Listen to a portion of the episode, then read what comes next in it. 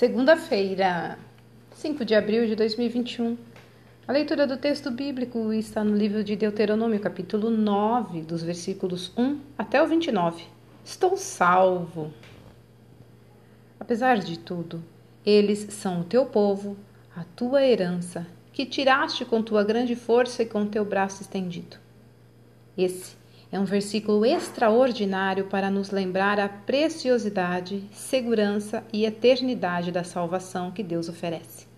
Seu valor deriva do fato de que, nesse trecho, o discurso de Moisés, apesar de recapitular todas as fraquezas morais e espirituais do povo de Israel, termina exatamente com esta afirmação.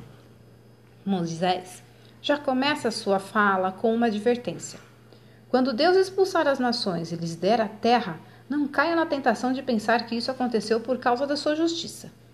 O Senhor não agiria por causa dos méritos do povo, mas para cumprir uma promessa feita a Abraão, Isaque e Jacó. Para deixar isso bem claro, Moisés começa a lembrá-los de tudo o que já tinha feito para provocar a ira do Senhor da saída do Egito até chegar ao lugar em que estavam, a leste do Jordão. Fizeram o bezerro de ouro, falaram mal da terra prometida, promoveram rebeliões e revoltas. E apesar de tudo isso, Moisés encerra com esta declaração maravilhosa e confortadora. O fato de alguém ser salvo por Jesus não significa que será perfeito. Cada cristão continua pecando, isso é, agindo de acordo com seus próprios desejos em vez de se submeter à vontade de Deus. E como no caso de Israel, é reincidente nisso. Mas quem se entregou a Jesus tem a seu favor promessas e declarações ainda mais extraordinárias a respeito da tão grande salvação que recebeu, que não depende das suas obras nem de seus méritos, mas é fruto da preciosa e maravilhosa graça divina.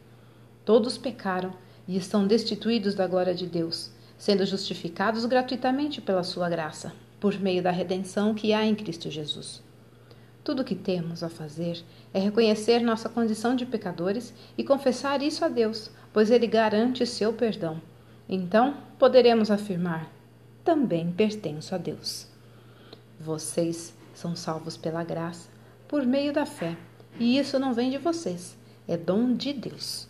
Texto retirado do Presente Diário da Rádio Transmundial, edição vinte e quatro.